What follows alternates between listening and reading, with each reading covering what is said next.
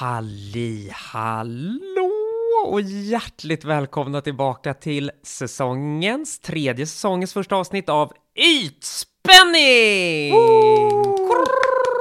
Fantastiskt. Säsong tre. Säsong tre, det är 2021, nyår är avklarat, jul är avklarat, nu ska vi bara götta in oss ett helt år av skönhet, djup, yta, sand. Oh, sand. Ja, på havsbotten. Okej. Vet du att man brukar säga att eh, tv-serier många gånger liksom börjar bli som bäst säsong tre? Är det så? Ja, det är då liksom manusförfattarna, skådespelarna, man har liksom hittat sin nisch, sin grej, man börjar, det börjar få flow, man börjar våga ta ut svängarna. Ja, visst, det här Ja. kommer bli, oj, oj, oj. Oj, oj, oj, Christian. Ja, men för vi börjar ju faktiskt, eh, faktiskt hitta vår nisch. Mm. Måste man väl säga. Säsong ett, yta, djup, snack, du och jag. Mm. Säsong två, eh, rätt mycket gäster. Och det har vi haft. Det har vi haft. Ja. Säsong tre, Mm. hur tänker vi då? Ja, men vi tänker lite back to basic. Det är Mm. lite mycket, det är mycket, Mm, får hålla till godo också med oss två. Men några gäster Absolut. Ja. kommer att komma. Men, eh, När det, när det liksom faller sig naturligt, Mm. har vi pratat om. ja. Vi har ju blivit lite mer seriösa också. Vi har skaffat oss en redaktionsgrupp där vi Ah. sitter och öser ur oss klokheter. Inspirerande bilder, citat. Eh, håll i hatten nu, så kommer en liten jingel, så kör vi igång. Veckans ytspaning.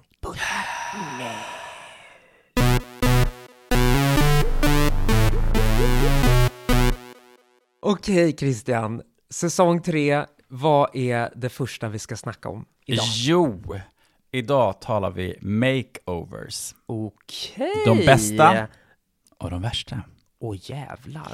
Och när du säger makeover, vad menar du då? Menar du kläder, menar du smink, menar du skalpell? Ja, jag menar allt. Alltihopa? Det, det är precis, det jag menar precis allt. Det, det, det rör sig lite olika, eh, eh, ja, vissa kanske lite mer plastik, vissa kanske bara har gjort en rejäl liksom, makeover rent med kanske frisyr, klädmässigt och sådana saker. Mm, och det är kändisar då?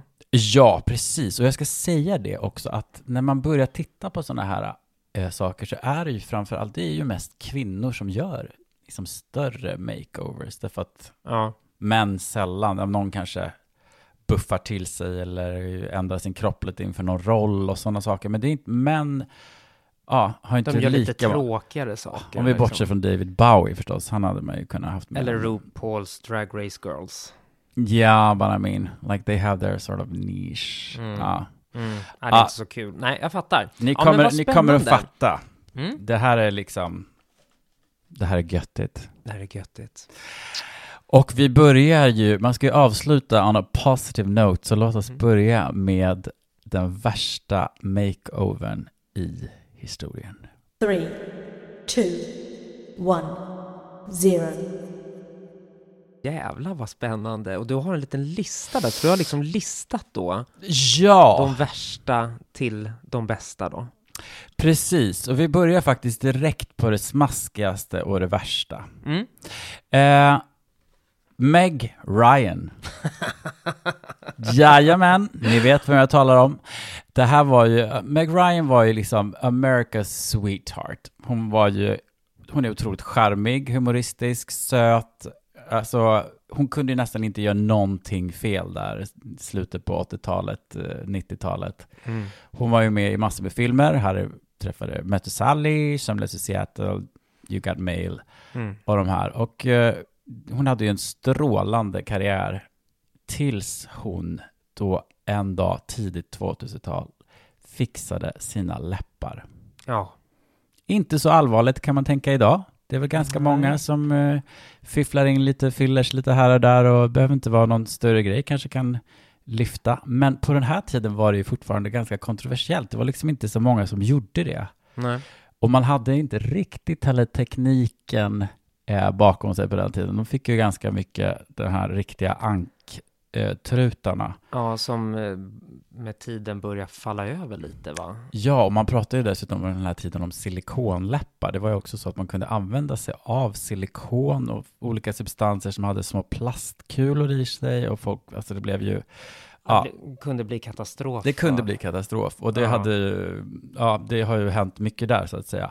Men eh, det var ju verkligen, Meg Ryan gick ifrån att ha en fantastisk karriär till att så här, gå till noll. Alltså hon, klart hon var med i några filmer efter det här, men, men hon var liksom både filmkritiker och eh, folket, folket Folket sa, sa nej. nej. Ja, men faktiskt, jag tror så här att Meg Ryan som var den här, äh, den härliga girl next door tjejen, man hade liksom helt andra förväntningar på henne.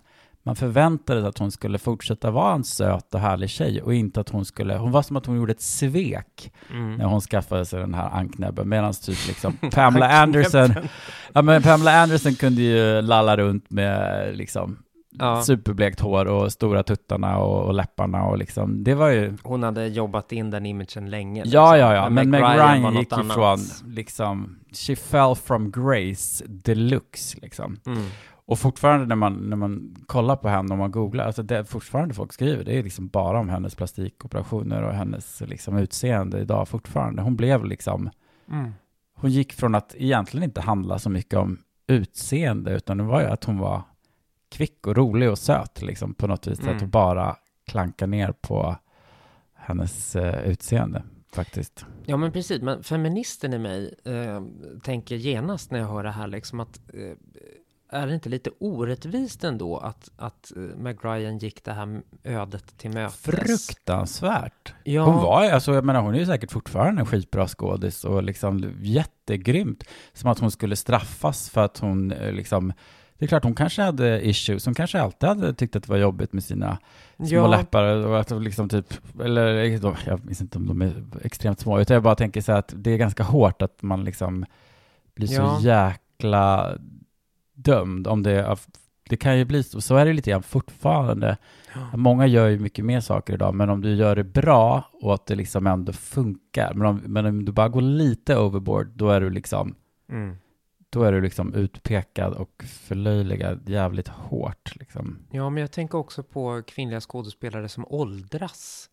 Ja. Så Jag menar att, att hon gjorde det ju säkert också av en anledning, att hon var rädd för att åldras och att inte få roller på grund av det som försökte väl in i det sista. Säkert. Att liksom, Säkert. Jag tror faktiskt att, eh, ja, vi har ingen aning om Megs motiv, men jag men, den, precis den rollen som hon skulle göra när hon gjorde det här var liksom ett litet Var det Ju- avsteg. You got mail, eller? Nej, jag tror det var lite senare. Hon var med i någon Jane Campion-film som var lite så här en sexig thriller. Mm. Så hon skulle liksom vara lite så här, lite mörk, alltså det var ett litet avsteg från de här lite feel good liksom Okej, tänk, myskomedierna. tänk om hon fick rådet att du ska Ja. göra.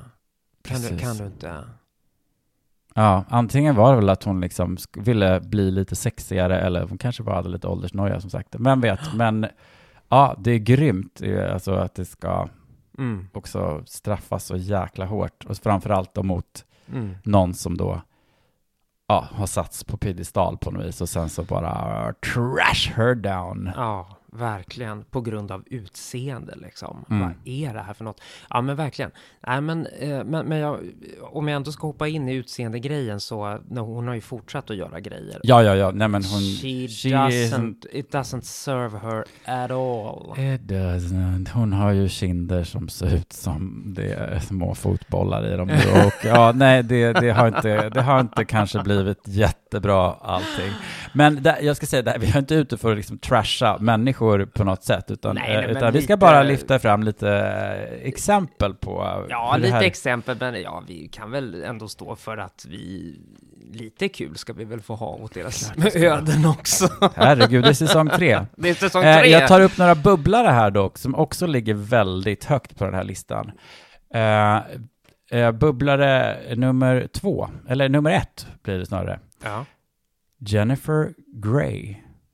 Nu måste jag kolla upp, nu blev jag plötsligt osäker om det är så hon heter. Men vi pratar alltså om tjejen som spelade Baby i Dirty Dancing i slutet Just på det. 80-talet. Och det gjorde hon strax efter den här Ja. jättesucken. Precis, så alltså Dirty Dancing blev ju en fruktansvärd, enorm eh, succé och folk älskar Mm. ju den fortfarande. Mm. Men den var ju liksom, det var ju ingen jättehög budgetfilm och filmbolaget hade ju inga stora förväntningar på den, men det blev ju en megasuccé. Mm. Och där spelar ju hon den här härliga, rättrådiga, liksom inte så glammiga tjejen som ändå så får dansa och, och vara med den sexigaste, tuffaste killen. Mm.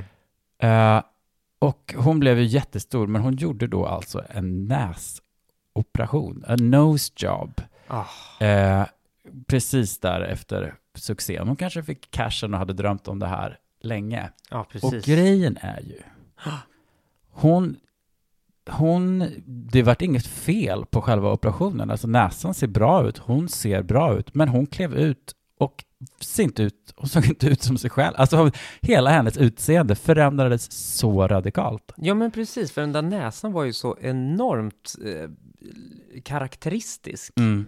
Det var ju liksom det hon blev känd för. Hon hade ju ett unikt utseende. Ja, men, men hon, hon har ju själv sagt det också, att hon verkligen så här, ja, Mm. Ingen kände igen mig. Alltså ingen kände igen att hon var baby från, Mm.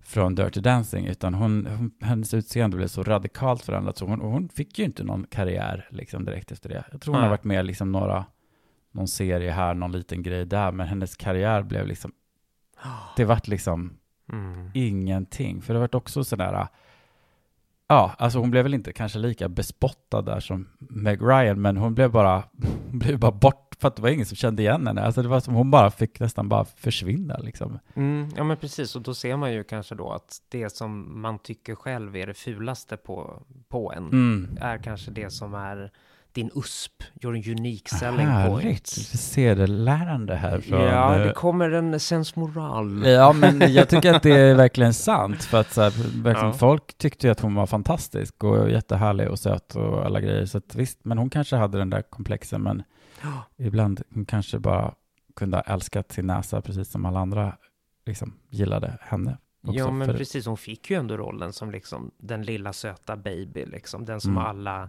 tyckte var så söt och gullig och liksom Skulle identifiera sig snygg. med. Ja, men exakt. Men eh, på eh, då bubblare nummer två här är ju ändå en man. Jag pratar om countrysångaren Kenny Rogers. Och vem fan är det? Kenny Rogers var jättestor på 70 80-talet. Han Okej. gjorde hits som Lady och Islands in the Stream med Dolly Parton. Ah. Islands in the stream, that, is what we are. Mhm. Da, da, da, Och han eh, var ju en härlig silverfox till man. Eh, och eh, han får för sig här nu 2006 att han ska fräscha till sig lite grann. Mm. Och eh, det gör han. Och han får då på köpet bland annat ögonlockslyftet från helvetet. Åh skrivit nej. Ja, lite som Reine Brynolfsson. Ops, där sa du det ja. Ja, Hej! det sa jag. Hej på er. Nej men alltså han, de tog väl bort, liksom kirurgen blev väl lite överentusiastisk och eh, tog bort väldigt mycket hud. Så att han fick ju sådana här ögon som ser ut som att han nästan inte kan stänga dem och sova på natten. Och han har själv sagt att han, eh, it drives me crazy. Alltså att han är så, var väldigt, väldigt missnöjd. Och hela hans hud ser ut som att den också, liksom som att den kanske bara har, jag vet inte om det bara sträcks ut eller om det, den ser liksom helt rosa, röd, blodkärl, uttänd. Alltså, det blev inte det lyftet han eh, hade hoppats på. nej.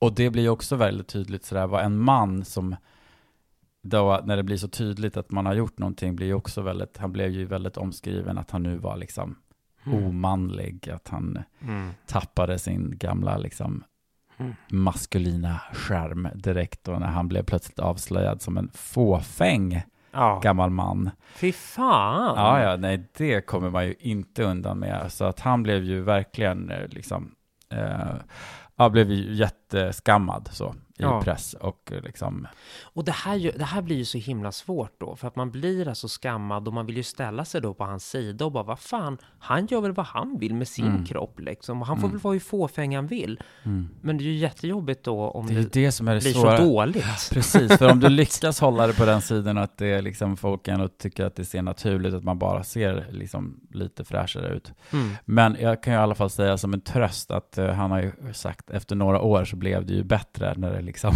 började. Hänga igen liksom. Ja, då kunde han precis. börja stänga de där locken. precis. Då kunde han börja kontrollera sina lock. Korpgluggar. Så eh, det, det blev, det, vi ska inte, det blev inte bara tragik kring Kenny Rogers. ja, vilken tur. Men låt oss nu gå över till de bästa. Makeovers. Ja, Åh, vad spännande. ja, nu rör vi oss i den ännu mer positiva riktningen. Ja, men om vi då, då måste det ju bli att du börjar med bubblare nummer två, sen bubblare Ja, nummer ett och sen den precis. absolut bästa till slutet. Ja, alltså är här, det så vi gör? Ja, så gör vi. Och nu Ja. håller vi oss, det här, nu kastar vi oss mellan, eh, ja, nu, du, mellan eh, Hollywoodkändisar och svenska Kändisar. sport, eh, idrottsstjärnor. För låt oss börja på plats nummer tre. Ja. Där utger jag Kajsa Bergqvist, kommer ut som bi, lesbisk 2011, med kortklippt, fräsigt hår, snygga kavajer, en lite tuffare, lite butchigare, lite mera stylad look och eh, Ja. hello! Well- Vem kommer ihåg den här eh, ganska gråa idrottstjejen som hon var innan, men plötsligt blev hon en eh, liksom snygg, eh, fräsig flata. Ja, men alltså verkligen. Men nu snackar vi då alltså kläder misstänker jag. Så här stil och mode. Ja, jag, jag, det var ingen plastik, eh, plastik Nej, inblandat tror Jag jag. är helt inne i plastiken nu. Nej, nej, men eh, i, eh, absolut, eh, även nummer två här på bästa makeovers är inte någon större liksom, plastik inblandad, utan det gör ju väldigt mycket med Mm. kläder och hår och smink och Ja, grejer. men det är faktiskt sant. Alltså för att jag kan inte dra mig till minnes alls hur hon såg ut innan Nej. hon kom där med sitt butch Nej, utseende. Sina det var kavajer och backslick längre hår och liksom, ja, men nej, Men det var inte hon som hade tandställning va? Det var någon annan. nej, det var väl någon annan. Ja. Ja. Nej, men eh, bra jobbat Kajsa Bergqvist. Ja, det var riktigt eh, mycket, mycket bra. Eh, Härlig. Upplyft. Ja, Ett lyft. ett lyft.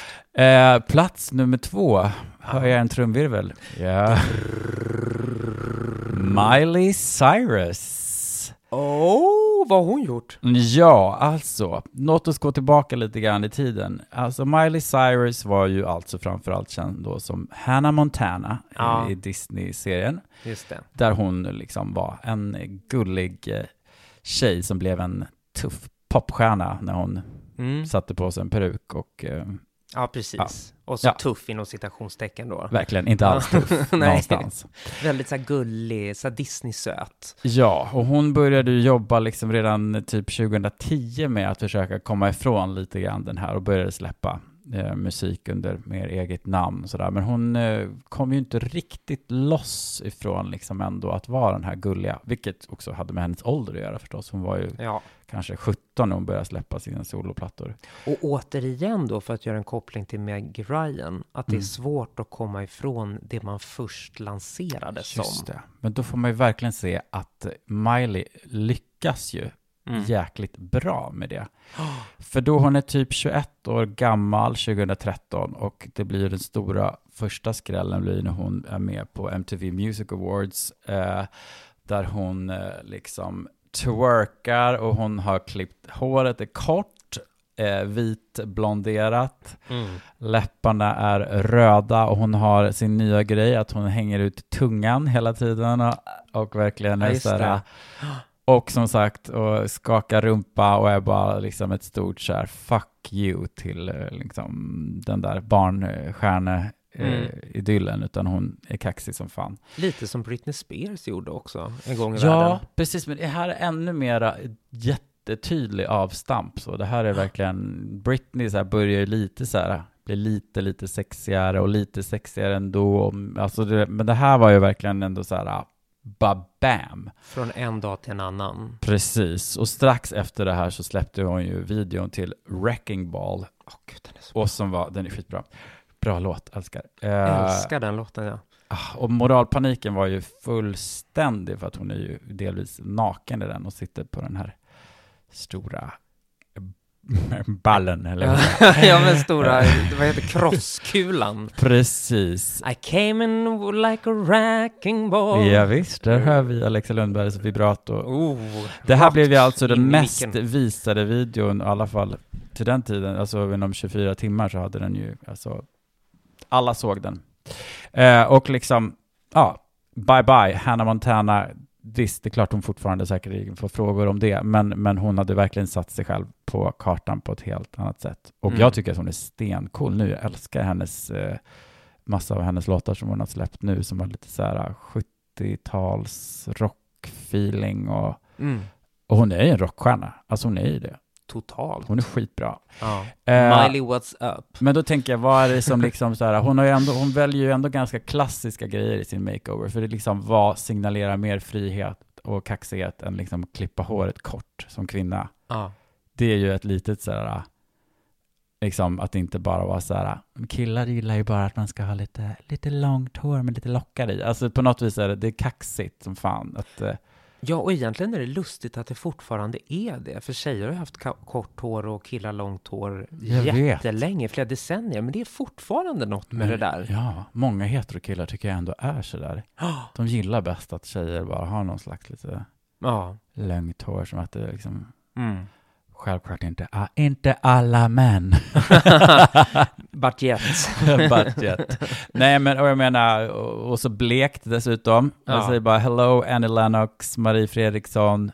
Ja. Det är ju liksom en kaxighet. Och, och röda läppar, Mm. jävligt. Och sen förstås hon visar mycket hud där. Och hon har någon slags, mycket något vitt, så här, lite brottarlinne på sig. Alltså, Ja, men precis. Det är Shorts, här, ja. ja. det är en skön mix av maskulinitet och femininitet som Ja. man liksom, ja, det är tilltalande på något vis. Ja, och jag tycker också att, liksom att Miley gör ju, hon är inte liksom, hon är ju inte liksom en klassisk skönhet i alla drag, liksom, utan hon gör verkligen det bästa av, Mm. av liksom det, sin look, alltså och verkligen Mm. tar ut svängarna på något vis. Ja, alltså sjukt bra eh, makeover. Verkligen. Men hon når ändå inte riktigt upp till plats nummer ett.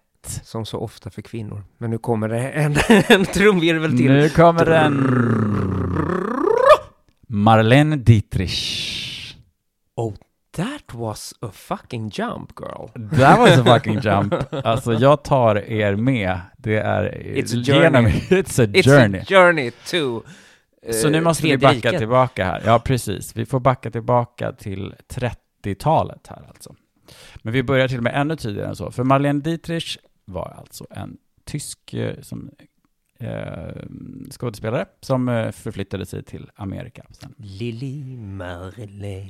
Eh, Oui, höll jag på att säga. Jag får prata lite franska till detta. Men eh, hon var alltså känd i Berlin och eh, liksom i Tyskland som hon hade gjort lite sådana stumfilmer och hon Rising var liksom, Star. ja, kabaréartist liksom. Hitlers favorit. Ja, but she didn't give, she hated that motherfucker. Yes, Så, she really did. She det var ju did. hon som stack och det var ju då Sara Leander precis. såg sin opportunity. Ja, väldigt intressant. Det där får vi ha en helt eget poddavsnitt om. Verkligen. Men, eh, men om man tittar då, om vi pratar look-wise, så kan vi ju se att det hände ganska mycket med Marlene under, under den här tiden. För att hon, eh, när hon gör succé med en eh, film som heter Blue Angel på engelska, Josef von Sternberg som gör den. Eh, och då finns Paramount Pictures söker liksom en motsvarighet. Greta Garbo har precis blivit eh, stor eh, sedan några år tillbaka i Hollywood och vill också ha en liksom europeisk filmstjärna i sitt stall. Mm. Någon som ska signalera liksom den gamla världen och liksom mystik och Mm. lite androgynitet kanske som också Greta Ja, hade. just Liksom det. någonting. Just det. Så att då eh, får de upp ögonen för henne och eh, ber henne komma till Hollywood. Och i The Blue Angel så är ju hon liksom med eh, våra tidsmått ändå liksom en lite fylligare kvinna, Mm. får man nog ändå säga. Hon är absolut inte tjock och vi säger ingenting om att man måste vara smal. Men hon är lite rundare här. Mm. Och hon har liksom ett lite tufsigt eh, brunt hår som ser lite krölligt ut. Och eh, liksom, ja, det är inte så här idel gras och skönhet man tänker på, tycker jag, när man ser den. Jag har inte sett hela filmen, ska jag säga. Men, Nej, jag, jag är ju mera ett fan på håll av Marlene Dietrich, vad, vad hon liksom var för mm. eh, creature eh, back then liksom. Så, där, så jag har ju inte kollat på jättemycket filmer heller, men eh, ja. men här förstår du, hon gör en rejäl makeover och har mycket som förstås Alltså till Den blå ängeln eller Nej, efter? till, nej. Hon ska alltså få komma till Hollywood att göra en film. Det här är liksom samma år. Ah. Hon, eh, jag vet inte vad, som, vad de bestämmer där i, i, i studion, som ju var ganska väldigt stora hade väldigt mycket makt över dem, som, och mycket som är hennes själv. Men hon bantar ju ner sig lite grann, så att hon är lite slankare. Och det sägs ju att de också drog ut hennes kindtänder för att hon skulle få liksom lite mer framträdande kindben. Åh herregud. Som var hennes. Jag vet, Mm. Något som också gjorde väldigt mycket på den här tiden var ju, alltså, innan man hade så mycket plastik och fillers och botox och den grejen var ju också att man ändrade hårfästet och sånt. De Hur hade ju sådana, göra det? elektrolys hade de hade kommit tror jag. Ah. Rita Hayworth var en sån som hade liksom ett klassiskt ganska låg latina. Just det, det skulle vara Ja, högt man, hårfäste. Ja, man fixade hårfästet och liksom balansera ansiktsformen och så här. Okej. Vä- Alltså jag tycker det är sjukt intressant. Alltså gamla Hollywood, eh, alltså hur man gjorde med folk. Och Helt. jättesmala ögonbryn som nästan var som en sån clowns. Yes. Rakt Hon upp är ju, pannan. alltså det fin- du kommer ju aldrig se, om man skriver om ögonbryns, liksom, ögonbrynens historia så kommer det ju all, alltid Marlene Dietrich vara med för att hon är Ja. den som alltid är förknippad med de där penseltunna brynen som målas högt upp. Ja. Eh, och de blekte hennes hår, inte i någon sån Marilyn Monroe platina, men hon blev ändå lite mera mellanblond, typ. Mm. Eh, och det lades ju verkligen i de här vackra vågorna. Mm. Eh, och hon också redan från en av de första filmerna hon är i, gör i Hollywood så jobbar hon med någon ljussättare Mm. som alltså ljussätter hennes ansikte till perfektion som hon liksom tar med sig sen i, i Okej. massor av de kommande som kan precis veta hur man ska få skuggan att falla lite under kindbenet, hur hennes näsa ska ändå få lite höjd, Okej. hur liksom ögonen får rätt. Alltså det är verkligen, det är en konstform Ja. att jobba med ljus. Eh, och det är det man har till buds också. Mm, Att verkligen, och det gör ju en jättestor skillnad. Mm. Hon, hon ser ju helt gudomlig ut. Ja, ja.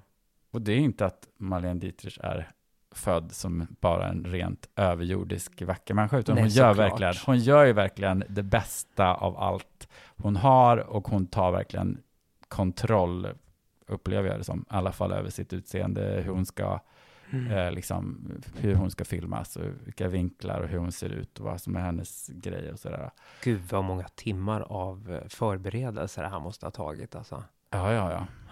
Men, eh, well, It served her well. It served her well. Hon, det blev ju verkligen, hon blev ju en jättestor filmstjärna under, under den här tiden. Och det är ju, det är ju inte så många stilikoner förutom Greta Garbo och kanske, alltså som, som, som man Mm. talar om så mycket om idag som Marlene Dietrich. Liksom, att hon fortfarande Nej, en- gud. She's a iconic. goddess. She's a goddess. Mm. Sen är det ju väldigt Och intressant. också den här starka personligheten, liksom den här blicken som bara, kom inte och sätt dig på mig för då kommer jag fan äta upp dig liksom. Det är så här, men också med the sexy tone Mhm. of a movie star. Ja, den där scenen när hon har en smoking på sig och hatt och går runt och så här, har någon ros och ger till någon kvinna och Ah, kysser. Just det, hon var ju en av de första queer-ikonerna. Det är ju därför hon är så otroligt omtyckt i Ja. hbtq-kretsar liksom. Ja, ja, ja, ja. Just absolut. Och sen tror jag Mm. även privat att hon hade nog lite gays i sitt, i sin hangaround gang. Mm. Men eh, det är också väldigt intressant att läsa om hur hon sen på äldre dagar liksom jobbade med de medel hon hade. Hon, Mm. eh, Det var ju inte den här tiden gjorde man ju inte direkt så mycket facelifts, utan hon jobbade ju mycket med att fläta sitt egna hår som hon liksom tvinnade bak och drog upp sitt ansikte eh, i en ansiktslyftning och satte på sig en, en peruk. En peruk, och, och gick i herregud. klänningar som hade liksom syddes praktiskt taget på hennes kropp med korsetter och grejer så här långt upp i åren när hon liksom reste runt i, i världen och liksom ställde henne på en scen och hon stod där och pratsjöng på sin tysk-engelska lite låtar, men folk kommer ju fortfarande få se liksom the divine Marlene Dietrich. Åh herregud. Och så var det liksom Jävlar bara... vad de var tvungna att ljussätta då, vet Ja, du. ja, ja, absolut. Ja, men det var ju bara en illusion liksom. Egentligen var det förstås en, hon var en, en äldre kvinna, men de lyckades liksom ändå hålla den här illusionen vid liv långt, långt, långt. Ja, det är ett, hon är superfascinerande, men Marlene Dietrich förtjänar en första plats på listan över bästa makeovers. Always on first place.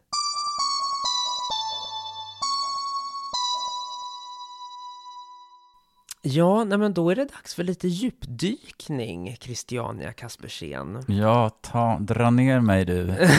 Rakt. Här uppe på ytan och Ja, precis. pratar eh, flätor och... Ja, det, är- det är underbart tycker jag. Nej, vi behöver verkligen inte åka jättedjupt ner, eh, för det här är ju ett ämne som eldar upp oss, båda Ja. två, skulle jag säga.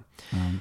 Eh, för att ha lite kontraster i den här podden så ska vi prata i veckans djupdykning om det politiska läget. Det ser ut som att Moderaterna och Kristdemokraterna kommer att gifta sig med Sverigedemokraterna. Det tycker jag de har varit rätt tydliga med nu, får man säga. Det är inte Ja. sådär... Ja, men det är inte ens en spekulation längre. Nej, det, har det kommer att bli så. Ja, Ja, de, till och med Sverigedemokraterna själva säger ju att de är ett kvart i tre-ragg till Moderaterna och KD. Ja. det är lite roligt, men det är Tyvärr är det så. roligt. Det är inte alltid de har humor, så det, det var ju bra. Ja, det är ju han då, Mattias Karlsson, deras eh, ideologiska patriot i Sverigedemokraterna, som har varit jättemycket i media. Han har suttit i Min sanning, han har suttit i söndagsintervjun och ja, det har varit en massa grejer med honom. Eh, vilket i och för sig har varit bra, för då har ju han fått en massa frågor om vad är då din vision? Han har ju själv eh, liksom stepped aside a bit, för han ska hålla på med sin ehm, ja vad heter det då, sin eh, tankesmedja Oikos, Mhm. där han då ska eh, ägna sig, så, tänker väl han då, precis som Katalys och, och Timbro liksom, så ska han då ha någon politisk prägel på samhället i sin smedja Oikos. Det är så fånigt. Men han har väl, alltså nu, jag är inte så insatt och ser inte lika mycket som du, men förut har det ju nästan bara varit Jimmy Åkesson man har hört mest. Ja, pratat, alltså han har ju varit, nej men Mattias Karlsson, han ju, har ju varit deras chefsideolog. Mm. eh, som har verkligen spelat bakom kulisserna som med de andra som marionetter liksom. Mm. Eh, han har ju blivit spådd som den nya partiledaren, men nu har han varit väldigt tydlig med att han kommer inte vilja bli någon ny partiledare och det är därför han också stiger åt sidan så någon annan kan ta den platsen. Okej. Eh, men Vad är det för värld? Vad är det, eller vad är det för Sverige han? Ja, alltså det här va, eh, det, det är lite krångligt måste jag säga. Eh, nu när vi går in i det här så får jag ju vara väldigt tydlig med att det här är ju såklart min take på det hela liksom sådär. Mm. Alltså för Moderaterna har ju tidigare eh, lovat dyrt och heligt att de, att de aldrig kommer att ingå något som helst samarbete med SD. Och deras partiledare Ulf Kristersson har till och med lovat förintelseöverlevaren Hedi Frid att aldrig samarbeta. Mm. Och nu bryter han det utan att ens svara på frågor om hur han tänker kring det. Ja, han, liksom, han börjar ju ge ett intryck av att nästan vara lite, He's a snake. ja, one hell of a snake. Alltså Mm. han verkar helt, jag, något som jag reagerar på så mycket är att han har, dels sa han ju eh, kring valet så sa han ju han att eh, ja, vi har vunnit så nu får liksom Stefan Löfven tacka för sig. Mm. Fast man bara, fast ni har ju inte majoritet överhuvudtaget, vad menar du? Eh, Och även nu säger han att så här, vi kommer till 90 procent Mm. eh, kommer jag bli. Alltså det är en, Ja, det är en väldigt så, Han är maktgalen. maktgalen är ordet jag söker. Ja, och det är, du kunde inte ha mer rätt. Det är, det är verkligen så. Han är ute efter makten. Mm. Och nu kan Till han... varje pris. Ja, och där har ju Sverigedemokraterna de resurser som han då behöver. De har 20 procent av väljarna. Och vem vet då vad som händer i nästa års val 2022? Och har SD det? För de har väl ändå gått ner lite grann eftersom de har varit rätt osynliga under liksom covid. Ja, de gick ner till 18, men det tar de ju igen. Eh, Ja. 2018, det är ju nästan skitsamma. Det är ju fortfarande dry, eh, nästan 20 Mm. procent av befolkningen. Eh, det är en väldigt stor andel. Även Mm. om de skulle gå ner till 15 så är det en betydande Ja, ja, ja. Liksom så. Men jag tror ju att de bara kommer växa till nästa val. Speciellt då när deras eh, supporters märker att här finns en rejäl möjlighet nu att faktiskt vara med och påverka på riktigt. Även Mm. om de inte kommer sitta i regering så kommer de ju att vara ett samarbetsparti då till ja, en ja, ja. MKD-regering. Liksom. Då har jag lyssnat mycket på Mattias Karlsson eftersom han har varit så mycket i media så. Mm. Eh, han har fått frågor i bland annat söndagsintervjun om vad han har för vision. Eh, vad är det SD vill? Och deras vision då är ju att ena nationen. Vi ska ha en gemensam svensk identitet.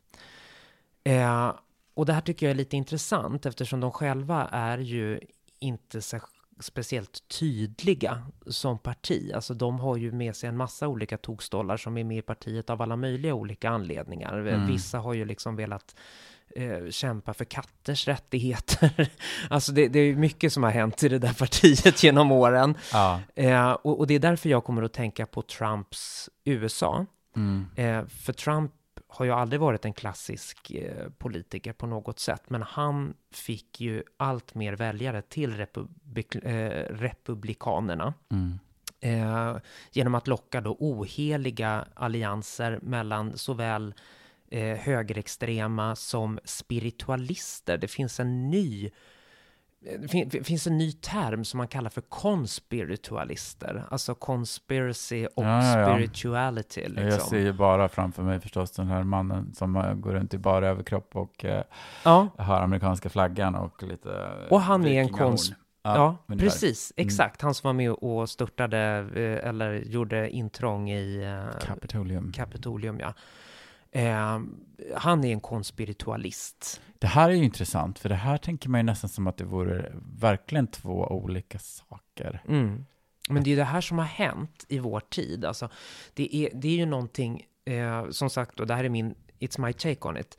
Eh, det är inte längre en, ett krig mellan demokrater och republikaner, utan i ett modernt samhälle där vi har gjort upp rätt nyligen ändå med auktoriteter, vi gör upp med patriarkatet, vi gör upp med eh, hur vi har sett på homosexuella, hur vi har sett på kvinnor och män, hur vi har sett på kärnfamiljen. Det är en massa saker som är under uppluckring, vilket i grunden är bra. Mm. Men det skapar också en otrygghet som gör att folk börjar hitta egna och nya saker att försöka hålla sig fast vid. Mm. Eh, och eftersom man känner en viss otrygghet i samhället, inte minst genom sociala medier också, där man känner att jag kan få ett drev på mig om jag råkar yppa fel åsikt i vilken fråga som helst, oavsett vilken sida jag än står på. Mm. Det driver ju också på en otrygghet i samhället såklart, liksom. Samtidigt som det finns möjlighet att faktiskt påverka med sin ensamma röst eh, och, och skapa opinion med ljusets hastighet nästan, liksom Ja. har ju aldrig varit möjligt förut. Så det är många saker som samverkar här, men om jag ska försöka vara lite eh, förenkla lite hur jag tänker så, Mm. så tänker jag, jag tror att det är på det här sättet, att, att de som samlas i liksom eh, Trumps eh, flock eller i SDs flock, jag tror att de i sitt huvud tänker att de strider för samma sak, men i själva verket så har alla sina egna agendor. Mm. Eh, att det är en, och att det är en rotlöshet som samlar de här människorna som kanske egentligen inte har så mycket gemensamt, förutom att de känner sig hemlösa på olika sätt. Liksom. Mm.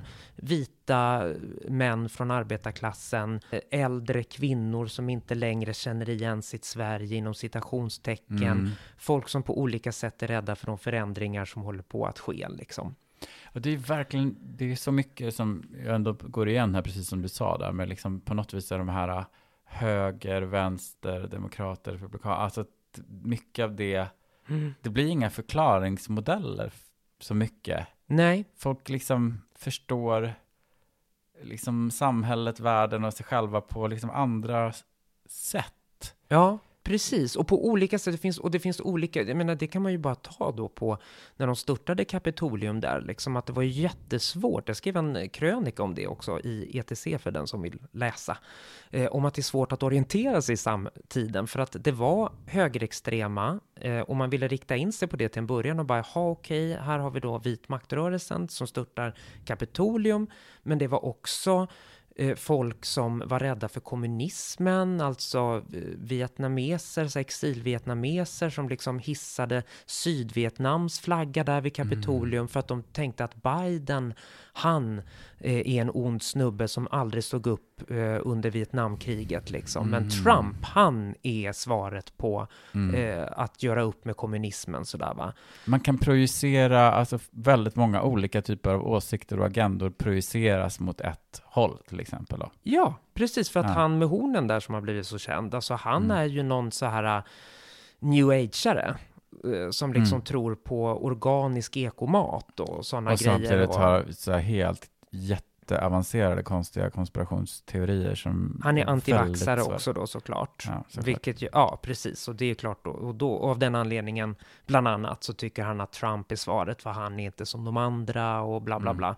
Men sen hur han får det till att att Trump på något sätt skulle vara miljökämpe eller de, de organiska ekomatens revolutionör eller vad man kallar det för. Ja, för någonting. alltså det är bara eh, bortom- löjligt. Mm. Men, men eh, ja, de här samlas under ett paraply och blir starka tillsammans. Och det är rätt obehagligt. Och jag tänker att det finns nog paralleller i Sverige också. Mm. Där de, the outcasts, eh, eh, sam, eh, är med och stärker SD som parti liksom. Och gör att de blir så stora. Och då är det svårt att bara prata om eh, rasism. I slutändan så är det ju där vi kommer att hamna. Mm. Men det är inte den enda förklaringen till att de har blivit så stora, tror jag. Nej. Eh, jo, men jag tänker på, vad, vad tänker du lite grann så här, vad är det som gör att liksom till exempel att ändå, ganska många är ju ändå till exempel vit, eh, kanske arbetarklass i någon mening. Det är Mm. inte överdrivet, alltså det är inte så att man bara kan säga så förenklat, men många säger vi eh, ändå kanske röstar på, på SD. Ja. Eh, att liksom, varför tror du att man har tappat så mycket tron på liksom vänsterrörelsen som liksom jobbar för liksom Mm. en så här, äh, lika villkor, minska klassklyftor, eh, Ja. liksom att det har blivit en, man inte alls hittar några svar där. Nej, men jag tror att det har mycket att göra med eh, identitetspolitiken från deras sida. Alltså Mm. utan att, eh, jag är ju en del av det som de kallar för identitetspolitiken, så Mm. att det är liksom ingen känga så. Eh, även om jag tycker att vi som på något vis jobbar för att liksom skapa rättigheter för grupper som tidigare inte har hört så mycket om vi kollar historiskt, så måste vi se vilka börjar vi lämna efter oss nu när vi Mm. har fått gehör. För jag tror absolut att det kan vara svårt för en vit eh, arbetarklassnubbe som känner att jag har ingen makt överhuvudtaget att plötsligt få höra eh, oavsett vi- vilken status han har i samhället, oavsett vilket kapital han sitter på, så, så är han privilegierad Mm. gentemot mig då till exempel som är medelklass och tjänar massa pengar på att föreläsa och liksom eh, göra poddar eller vad det nu är för någonting jag gör, eh, radiodokumentärer. Jag tror att den dissonansen tror jag inte klingar väl ut och hos den som kanske inte tänker så Nej. mycket. Eh, Och det är ju också någonting som man inte vill hamna i, att liksom prata om att folk inte är smarta nog. Men jag tror absolut att vem som helst kan bli så smart som den behöver bli. Men Mm. gemene man tänker ju inte Nej, men, nej. så mycket, utan när man kommer någon med en enkel lösning så Ja. vi är lata Och by nature. och liksom, Ja, det är mycket enklare, för det, mm. jag kommer ta Mattias Karlsson igen då som exempel, för han sitter ju där i både Min sanning och eh, söndagsintervjun och han pratar om sin dåliga självkänsla och han beskriver sin arbetarklassbakgrund, men att han inte känner sig hemma i vänstern då. Eh, och så då, han tror ju inte då att den politiska striden står mellan eh, in, eh, individualism och kapitalism och starkast överlever och, på, å ena sidan och å andra sidan solidaritet, gemensamt ägande och sociala eh, skyddsnät, utan han anser då att vi behöver forma ett samhälle där vi inte bara kräver rättigheter utan främst ser eh, våra skyldigheter men att vi får hjälp när vi är som svagast. eh, satt han och sa bland annat då i söndagsintervjun. Och jag bara så här, det här tycker jag är ett väldigt märkligt uttalande, för är inte det just vad socialism historiskt har handlat om? Mm. Jag menar, den som inte bidrar, den har ju inte blivit sedd med blida ögon inom socialismen. Eh, och jag tänker att är det inte då snarare individualismen som har skapat en kultur där vi främst ska ha, snarare än att själva bidra? Och det är ju just det högerprojektet, individualismen alltså, som eh, SD nu vill hoppa på som ett kvart i tre-ragg. liksom. Eh, och, och Moderaterna och Kristdemokraterna står ju också för, och speciellt Moderaterna står ju definitivt för liksom en ökad privatisering snarare än ett gemensamt ägande just det. och så vidare. Så att han gör ju den här grejen att allt det här som jag skulle kalla för, jag menar när man lyssnar på honom så, så eh, ja, Det, det måste jag verkligen göra för att det här ja. mm, har jag inte hört honom prata så mycket. Nej, men alltså han pratar ju inte bara om det. Han pratar ju också om kriget eh, som står mellan nationalister och mångkulturivrare. Och han har ju varit väldigt eh, hård där och använt en krigisk retor- retorik om att det handlar om att strida eller dö. Wow. Och att ta in nationen i det. Eh, när man säger också bland annat så här, eh, håller vi på eh, så här, som han då menar då med mångkultur, så har vi inte en nationalstat som är värd att kalla Sverige om några decennier, bland annat. Eh, och den här sammanblandningen då av att han pratar ändå om eh, att bidra till det gemensamma i ena andetaget och om eh, anti-mångkultur och nationalstat i andra an- eh, andetaget. Jag tänker att tillsammans blir väl det någonstans nationalsocialism. Alltså precis det som Tredje riket Mm. började med. De började med sin nationalsocialism, att Tyskland skulle vara till för eh, tyskar och eh, vi ska ha det bra, vi, vi ska bry oss om varandra och vi ska bygga motorvägar och vi Ja, ska ja, få en visst. stark, Det fanns ju en eh, stark fram, statskassa. Ja, framåtanda liksom i det, verkligen. Ja. De skulle, där de både använder gamla socialistiska Mm. eh, idéer och tar in det i ett rasistiskt nationalistiskt projekt. mm. Och i slutändan har vi nazism. Mm. Och det här tycker Men jag... de går inte in på liksom rasideologi och liksom de hamnar... Det är inte, Längre nej. Nej. Det gjorde de ju för bara 20 år sedan. Då Mm. var det ju väldigt tydligt att Mm. ja, de svarta hade Nu är det ingenting mer här att göra. luddigt vem som är, Mm. vad är att vara svensk? Det är de sig också ganska Luddiga kring. Såklart, därför att hur fan? Mm. Det är jävligt svårt att lyckas skapa någon sån. Även om man liksom, vad man än tycker så är det väldigt svårt att Mm. enkelt, för att då är det så här, ah, okej, fast din partikamrat har ju en förälder som har de här rötterna, eller ja, fast det här passar Mm. inte in heller, så att, Ja, och hemma äter vi eh, Ja. mat från Mellanöstern. Alltså så där ska, vadå, Mm. ska man göra upp med det och byta ut det då mot köttbullar och potatismos? Är man då inne i mm. den svenska eh, nationen Nej, och identiteten igen? Ja, det är totalt, och det, det är verkligen ett omöjligt projekt. Han pratar också mycket om att leva i en Larsson-tavla som en utopi han strävar efter. Åh vi- herregud. Ja, det är bara, men sorry, tåget har gått liksom. Sverige Mm. är något annat idag. Och istället för att liksom drömma oss tillbaka kanske vi ska liksom försöka leva här och nu tillsammans liksom. Mm. Och försöka se vad, Ja, och låta i. solidaritet och mänsklighet styra liksom. mm. Eh, och sen om man vill kalla det för socialism eller vad, vad man nu, skit i de ideologiska begreppen då, liksom om det förvirrar. Men, men liksom, Men det är intressant, Hallå. verkligen det du säger. Jag kommer, att liksom socialism som har på något vis ändå så här, alla ska bidra till liksom allas, eh, att liksom samhället ska bli starkare. mm, Att så liksom, att, eh, att, de, att de sen har blivit kallade för liksom att, även eh, liksom socialdemokratin för liksom en bidragspolitik där, ja, av liksom Moderaterna, medan Moderaterna där under Reinfeldt tog på sig att de var det nya arbetarklasspartiet, för att de precis. stod på liksom arbete, att de som arbetade, men de som bara sög ut samhället skulle liksom... Mm. För jag menar, det är den, den, jag fattar inte hur de, det lyckas ju också. De lyckades ju väldigt bra med det. För att jag menar, det är väl klart att ing, det finns väl inget parti som tycker att människor ska gå på bidrag. Alltså det är svårt att bygga ett, en stark eh, liksom, samhälle, stat eh, på bidragstagande. Men, Mm. men man lyckas ju verkligen så här, peka ut ungefär som att liksom Mm. vänstern, socialdemokratin, alltså skulle vara Mm. eh, och, och SD också gör den tolkningen på något vis, att, att det står för Mm. eh, att man inte behöver bidra, fast det behöver man ju i allra högsta grad. Alltså alla vill väl att folk Ja, men det ska var ha ju det jobb som och- var välfärdssamhället. Vi Ja. ska alla bidra. Så Mm. att när vi inte eh, kan eller orkar, alltså för att vi blir sjuka eller någonting, då Mm. ska vi kunna få hjälp av det sociala skyddsnätet. Men det Mm. funkar ju inte om vi inte alla bidrar när vi kan. Mm. Men, men liksom, det, det började ju, precis som du säger, eh, det började ju säkert ännu tidigare. eh, När man liksom, ja men mer och mer började det komma fram att även ledande socialdemokrater, när socialdemokraterna var stora liksom, Mm. som de har varit en gång, började göra avkall på sin egen politik. Så att det har ju börjat ännu tidigare. Verkligen. Det började de med ganska bra själva Ja, under liksom när de själva 90-talet. hade fått det bra. Liksom. Så idag har vi ju en annan arbetarklass som definitivt inte bara är vit, utan liksom vi har ju verkligen, alltså den riktiga underklassen idag är ju Exakt. Människor som rasifieras som någonting annat än vita.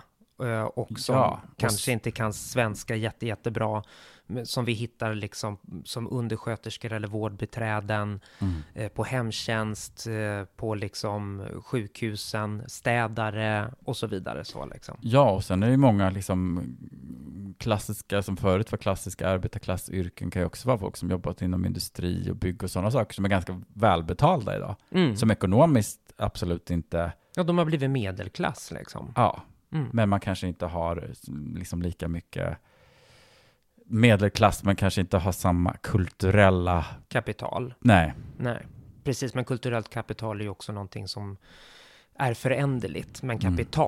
Kapital är Mm. ju ändå kapital liksom. Mm, det, mm. vi ser, jag menar, för det är ju någonting fast liksom. Vem har, vem har inte, vem tar, vem får allt mindre i plånboken liksom sådär. mm. Eh, Och där ser vi ju idag klart och tydligt att liksom det klassklyftorna ökar liksom. Och Mm. politiken riktar sig inte eh, jag menar till exempel, det här är ju en skandal om vi kollar på liksom bostadspolitiken. Mm. Vi har liksom inte tillräckligt med bostäder som går att bo i. Man, du måste ha kapital för att kunna bo någonstans. Liksom. Mm. Och de som absolut inte har råd, eller som är arbetslösa sedan länge och hamnat utanför systemet. Vi, vi pratar ju till exempel personer som har gått i pension, speciellt kvinnor, som på ett eller annat sätt, kanske att man har velat flytta närmare barnbarnen, man har börjat med en andrahandslägenhet som man varit tvungen att flytta ut därifrån. Och så kommer du inte in på bostadsmarknaden igen för att ja, du sa ju upp ditt kontrakt där i Gävle liksom för att du skulle åka till Stockholm. Det var ju dumt av dig, men hej då. Så vi måste ju bygga fler bostäder som eh, vanliga människor har råd med. Liksom, Ja, ja, till- inte bara liksom fans, alltså de flesta lägenheter som byggts blir otroligt så mm. extremt dyra. Med Ja, liksom bara stora fönster och liksom, Ja, och bostadsrätter. Så Ja. du måste ändå köpa den, så du måste Mm. redan ha kapital för att överhuvudtaget ens vara påtänkbar för den. Liksom. mm, Eh, och det här säger ju till exempel stadsmissionerna i Sverige, liksom, att så här, det här är en skandal.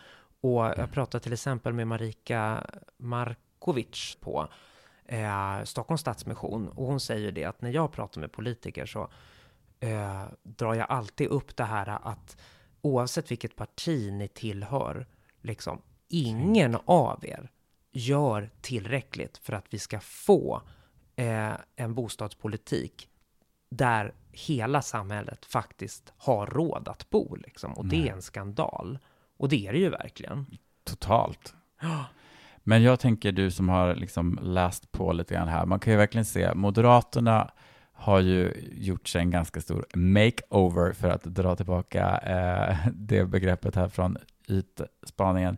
Men, Mm. men, och gått från, liksom, eh, gått från eh, ja, men liksom Rein, Reinfeldts lite mera liberala, liksom, Ja, men ändå Eh, öppna era öppna. hjärtan politik. Precis, till att liksom återigen blivit väldigt konservativa och liksom ganska helt, inte längre lite flörtande, utan öppet liksom, ja, och liksom lägger ut artiklar där de skriver ungefär lite så SDs politik i debattartiklar. De Ja. tycker jag, tycker det är helt barockt, för att det, det finns ju mass, massor med undersökningar på det där som visar att du tjänar inte på att försöka Mm. sno deras politik. Du, du, du, lyfter bara, du lyfter bara SD genom att liksom ha samma, försöka kopiera dess politik är liksom inte rätt väg att gå. Men jag skulle säga, du som har läst på lite grann då, vad, vad kan du se, har liksom SD, finns det en makeover hos dem? Liksom, Ja, det har vi ju gjort under lång tid, men det vet ju du också liksom att de har ju verkligen jobbat hårt och länge på att de då inom citationstecken ska kasta ut tokstollarna från partiet. och det har de ju haft något så extremt mycket av och har fortsatt. Ja, men såklart. Alltså jag förstår inte riktigt hur de får ihop det här, för de försöker ju alla göra avkall. Nu senast också då Mattias Karlsson som jag har använt mycket som exempel.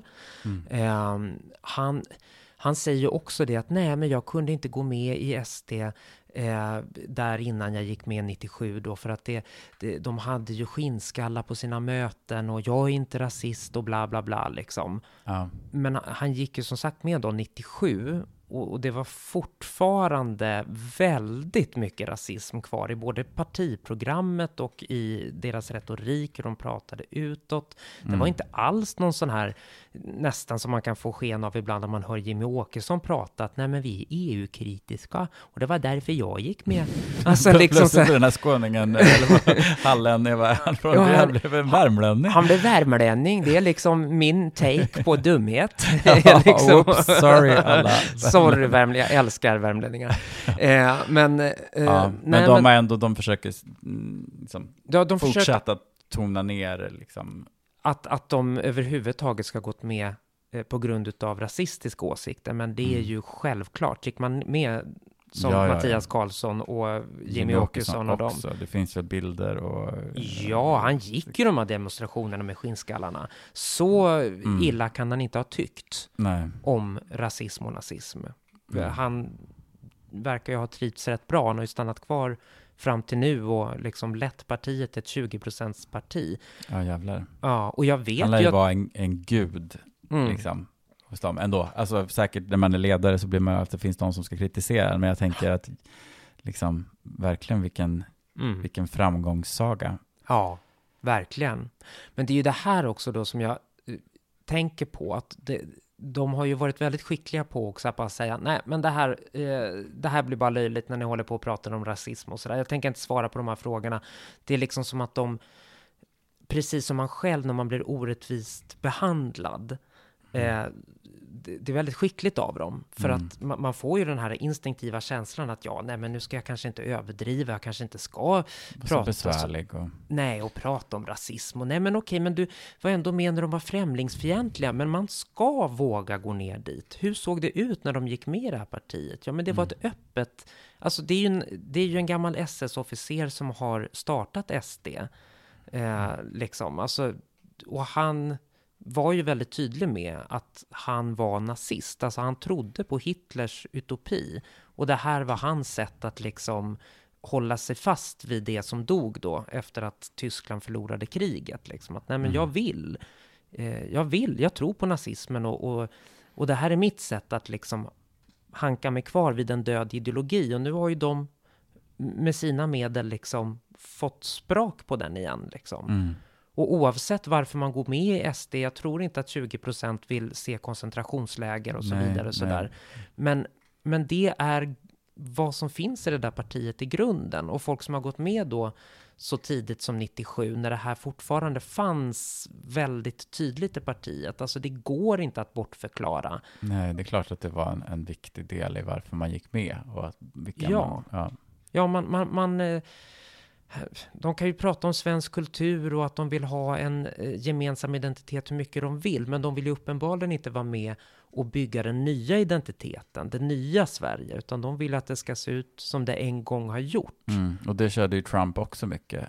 Ja, Bygga upp industrin liksom och alltså, jag menar, det kan man ju ha idéer om, om men, men det var ju verkligen också, han lanserade också någon bild av liksom när Mm. USA liksom hade liksom en, det men med hela världen ser ju annorlunda ut och det går, det går ju inte liksom, det är inte, nej, vi ska inte vilja tillbaka dit Nej. heller. Jag menar, det, det är Sverige som liksom, han snackar om i sin Carl målning alltså det var ingen rolig plats för kvinnor, eller för homosexuella, eller för eh, för, för transpersoner. arbetarklass, alltså jag menar folk levde ju fattigt som, som Klassklyftor, precis. Ja, herregud. Det var ju verkligen fattiglort-Sverige liksom. Ja, men exakt. Och ska vi då prata om M plus KD, hjärta, SD lika med sant, Mm. så eh, kan vi ju till exempel ta, för att bli lite konkreta, vad, vad är det som står på spel i liksom närtid? Då kan vi ju snacka om aborträtten. Ja.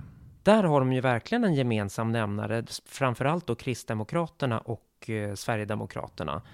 Mm. Jag menar, de, eh, Kristdemokraterna står ju bara för fri aborträtt för att de är i underläge. Mm. Men skulle de plötsligt få en partner som eh, absolut också ställer sig på den sidan av att Ja, ja, här kortar vi eh, tidslängder för hur länge man får göra abort och så vidare, då kan vi ju plötsligt stå där att det här är, Ja. blir praktisk politik. Eller åtminstone kommer skarpa förslag liksom. Ja. Och så tänker jag också, en annan grej är ju också privata vinster i välfärden som man väldigt gärna vill se mindre av.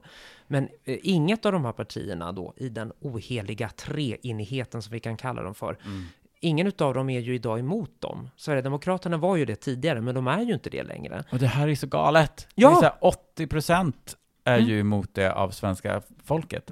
Massa Ja. undersökningar. Men inget parti har ju riktigt, liksom, utom kanske Vänsterpartiet. Alltså, Nej, precis. men vad, vad, är det, vad, vad är det som... Det här är ju helt galet liksom. Det funkar inte speciellt bra. Nej, jag hörde senaste idag så hörde jag en nyhet om att eh, vissa skolor har tagit ut eh, pengar som ska gå till elever med specialbehov. Det har de tagit ut som vinster istället. Ja, det är ju så sympatiskt. Ja, men eller hur? Jag förstår inte hur det ens är möjligt. Hur kan det ens vara lagligt? Bort Nej, men med Sverige, skiten. hur kan vi ha de mest liberala i världen? För att skapa, vi skapade, det var ju verkligen Socialdemokraterna med och Alltså det är Ja. helt sjukt hur det blev med skolan och vi måste ju alltså ändra på det Mm, omedelbart. absolut. Galna Nu? religiösa friskolor också som sitter och bara byter namn och för att liksom komma ur problem och så får det hovar in massor med pengar för att liksom Mm. lära ut. Jag har varit på en, en religiös friskola en gång och lyssnat hur de pratade, skrev om, deras SO-böcker skrev om Pride och, och liksom som Sodom och Gomorra liksom. Och man bara, här sitter ni och kammar in Ja, hur mycket pengar som helst från svenska staten för att bedriva en undervisning som är helt barock. ja, förkastlig. Tack och hej. Tack och hej. Ja, men precis. Och jag går vid- ja, jag håller med dig till 200 procent. Och jag går vidare här i min lista lite på vad som står på spel. Jag tänker också på integration, för det pratar ju både Moderaterna och Kristdemokraterna och Sverigedemokraterna, föga trovärdiga, men ändå, Mm. om att nej, men vi måste, innan vi kan ta in fler, då, då måste vi satsa på integrationen. Men for real, vem tror på att en regering med Moderaterna och Kristdemokraterna med aktivt stöd av Sverigedemokraterna, vem tror på riktigt att det kommer bli någon eh, integration att tala om med de tre eh, partierna? SD vill ha ett totalt invandringsstopp. Eh, och eh, M plus KD då, de vill begränsa eh, invandringen hårt. Så där har ju de någonting då att samsas kring. Mm. Och då undrar man ju hur pass trovärdiga är de här partierna när det kommer till att minska klyftan mellan inrikes och utrikes födda. Sverigedemokraterna är ju inte det minsta intresserade om inte de utrikesfödda eller de som har föräldrar som är utrikesfödda eh, då sällar sig till den svenska nation, eh, nationen, identiteten av att vara svensk sådär liksom. Mm. Alltså ingen av de här tre partierna kommer ju på ett trovärdigt sätt kunna få Nej. folk att känna sig hemma i det nya Sverige. Liksom. Nej.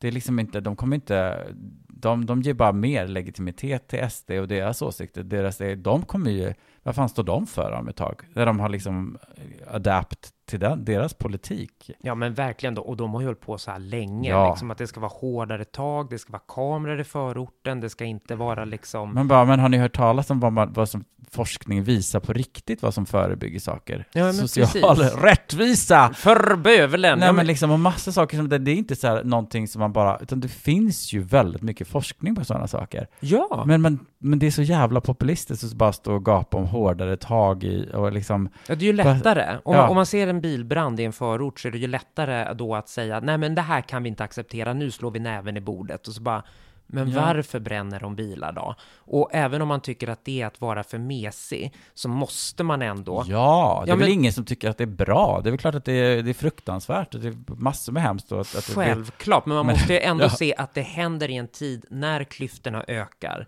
när polarisering ökar och Mm. när vi inte längre når varandra. Alltså det finns ju både såklart en social eh, anledning till det, men liksom en ojämn fördelning av kapital är inte liten. Det är inte ett litet men i det hela. Nej, det är ju, It's what it's about. ja, till så stor procent. Verkligen. Ja, och sen tänker jag också, har jag skrivit i min lilla lista här av vad som står på spel. Eh, för jag tänker eh, Sverigedemokraterna främst då, men de verkar ju vara relativt nära M och KD ändå. Då tänker jag fri journalistik. Vad ska få sägas i, i Sveriges Radio och på Sveriges Television? Till exempel, där vill ju Sverigedemokraterna har ju varit väldigt tydliga med att de eh, vill stänga ner P3 till exempel och Mm. Eh, de vill ju också ha någonting att säga om hur SVT bedriver sin journalistik, liksom så. Alltså, hej statlig tv, liksom. Mm. Och där tycker inte jag att M och KD är speciellt tydliga, utan kan ju själva komma ibland och klaga på hur journalistiken förs och sådär, liksom. Ja. Så de tre kommer väl knappast att dämpa varandras orimliga krav, liksom. Och så tänker jag ju såklart också på fri konst, för där har ju alla tre varit ute och pratat om vad de tycker om och inte tycker om, vad som borde finnas och vad som inte borde Menskonst. finnas. Ja, det tycker vi inte om! Nej, fy! Usch, kladdigt! Det är kladdigt och det är vårt och det, det, det ska ju vara trevligt. Det sa bland annat då, gud vad jag tjafsar om Mattias Karlsson, men han pratar ju verkligen om det. Att liksom konsten, den ska liksom skapa en härlig känsla och en känsla av samhörighet och nation och så igen då Carl Larsson. Hans jävla Mm, Carl Larsson! Gud, konsten är som livet själv. Den kan inna, kan uppröra och smeka medhårs och den kan göra precis allt och däremellan. Ja, och där tycker jag verkligen vi kan eh, snacka om Marlene Dietrich som fattade vad eh, Hitler höll på med liksom och stack ögonen och sen kom Sara Leander och blev Ja, ja. den nya fixstjärnan. Där Hitler ju... hatade ju att hon, hon reste ju dessutom runt under andra världskriget och sjöng och träffade amerikanska soldater. Hon var ju verkligen Mm. ute i fält. Ja, bara så här, I don't like you at all. nej, nej, liksom. nej, hon hatade honom Ja, underbart. Ja, verkligen. Nej, men, och det, det, för jag menar, men jag vet ju att det finns även vänstermänniskor nu som är trött, trötta på, jag har hört Liv Strömquist vara ute och säga att hon är trött på jämförelse med 30-talets Tyskland och sådär. Man kan tycka Mm. att det låter överdrivet och man kan tycka att det är far-fetched, men det spelar ingen roll. Det finns likheter, det finns paralleller, tycker jag. I allra högsta grad. Ja, för Det är väl jättelätt att sitta och, och göra sig mm. lustig över det, men fan, läs på. Det var ju verkligen, det var ju verkligen de högerkonservativa som, som ju inte fick liksom någon majoritet och som ändå tänkte att nej men vi, lierar oss Ja. med, med nazisterna. och sen liksom tog det inte många månader innan de hade liksom var utkastade och Tyskland förvandlades till fan fucking diktatur. Ja, nej men precis. Och även om man inte tror att det kommer att Nej, hända nej, nej, så måste man ändå se likheterna mellan att konsten var det första nazisterna Mm. hoppade på. Och precis så som Sverigedemokraterna pratar om vad som är konst och vad som är dålig konst eh, och vilken konst som ska få finnas i Mm. den svenska nationen och vilken konst som inte ska få finnas. Det är rätt Du- obehagligt. Det blinkar varningstecken, eh, blinkar rött. Överallt. Mm. Det är liksom en stor siren som tjuter nu, liksom. Mm, Snurrar mm. runt. Ja. Ja, där avslutar vi på en positiv note. Ja, men än Ja. är det inte för sent. Nej. Att, eh, också. Precis, alltså det, valbevakningen har ju inte börjat ännu, men Nej. vi börjar tidigt här. Jag vet att tidningen ETC som jag jobbar för, vi, de, har börjat med en hashtag och eh, bevakning utav det här, eh, den här den här oheliga eh, alliansen. Ehm, eh, de, eh, en hashtag blåbrunt tror jag att det är. De Ja, kallar ja, det ja. för. Mm. Eh, Så den som inte prenumererar på ETC kan ju faktiskt börja göra det.